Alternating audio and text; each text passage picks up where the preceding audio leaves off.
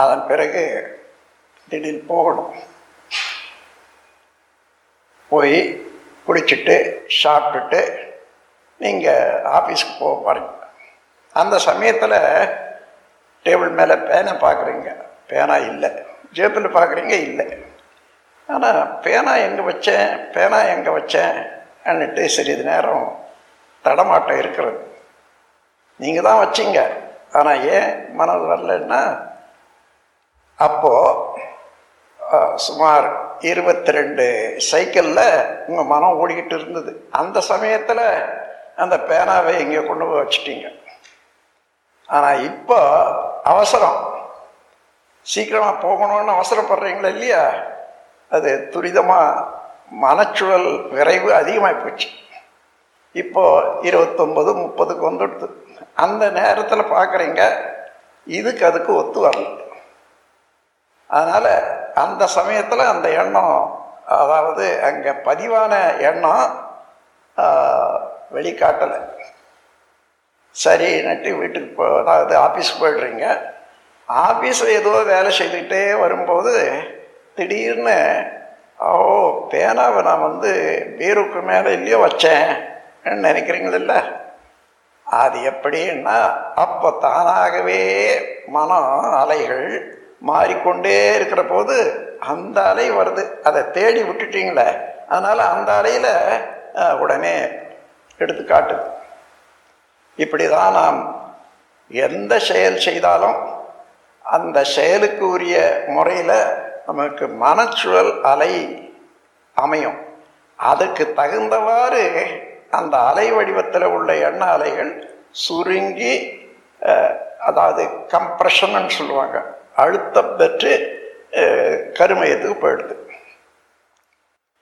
இப்போ அதே போல நாம் சாதாரணமாக ஒருத்தருக்கு வாழ்த்துறோம். அந்த வாழ்த்தும் போது நம்முடைய எண்ண அலை எந்த நிலையில் இருக்கிறது என்றது இப்போ நமக்கு சாதாரணமாக தெரியாது. ஆனால் ஒவ்வொருவருக்கும் எவ்வளவு அக்கறையோடு வாழ்த்துறாங்களோ? அதற்கு தகுந்தவாறு அந்த மாதிரி வாழ்த்தி வாழ்த்தி பழகி இருக்கக்கூடிய பழக்கத்துக்கு தகுந்தவாறு மன அலைச்சூழல் விரைவு குறைவாக இருக்கும். குறைவாக இருக்குதுன்னு சொன்னால் இறைநிலையோட நெருங்கி இருக்கும்.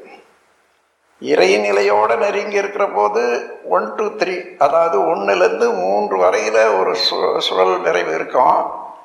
அந்த நேரத்தில் பிரபஞ்ச ரகசியங்களெல்லாம் கூட தெரியும். சாதாரணமாக மனிதனுக்கு அது இது பயிற்சியாளர்களுக்கு வரும்போது விழிப்புணர்வில் நிலையில் இருக்காங்க. ஆனால் சாதாரண ஒரு மனிதனுக்கு அந்த ஒன் டூ த்ரீ என்னட்டு வந்தால் கோமா ஸ்டேட் எனக்கு ஒன்றுமே தெரியாது. மயங்கி கிடப்பாங்க. அத்தகைய நிலையில் நிலையில் கூட தவம் செய்து பழகி கொண்டவங்க அந்த விழிப்பு நிலையிலேயே இருக்கிறதுனால அவ்வளோ ஆழமான நுட்பமான விஷயங்களை எல்லாம் உள்ள அதாவது உள் மனதில் காட்சியாக காணக்கூடிய ஒரு அதிர்ஷ்டம் இருக்கிறது அவர்களுக்கு. அந்த முறையில் உணர்வதெல்லாம் தான் இன்ட்யூஷன்னு சொல்கிறது இறைநிலையே அங்கே உள்ளது உள்ளவாறு மனித மனதுக்கு உணர்த்தும். ஆகவே அந்த முறையில் பழகி கொண்டவர்கள் அதை அடிக்கடி வாழ்த்தி வாழ்த்தி பழக பழக பழக இந்த மன அலைச்சூழலை விரைவு குறைந்து ஒரு நல்ல நுட்பமான நிலைக்கு வரும். அப்படி வரும்போது மனம் நிலை எப்படி இருக்கும் அப்படின்னு பார்த்தா மனநிலை வலுவுடையதாக இருக்கும். எண்ணங்கள் வலுவுடையதாக இருக்கும். அதாவது செறிவு பெற்ற மன அலை அதில் நீங்கள் நினைக்கிறபடி நடக்கிறது நினைக்கிறதெல்லாம் சரியாக நினைக்கிறது அப்படியெல்லாம் உண்டாகும். அதே போல் நாம் ஏதாயிலும் ஒருத்தருக்கு சொல்கிறோம் சொன்னால் அந்த சொல்லுக்கு இறைநிலையோடு நெருங்கிய வார்த்தையெல்லாம் பலிக்கும். அதனால்தான் தவம் செய்கிறவர்களை வந்து நீங்கள் யாரும் தொந்தரவு கொடுக்கக்கூடாதுன்னு சொல்கிறது அதுக்காக தான் அவர்கள் அவங்க சாபம் கொடுத்தாங்கன்னா பலிக்கும். அதனால் நீங்கள் அவர்களை போய் தொந்தரவு பண்ணக்கூடாதுன்னு சொல்லுவாங்க. காரணம் ஒன்றும் இல்லை. மனம் வலுவுடையவர்கள்.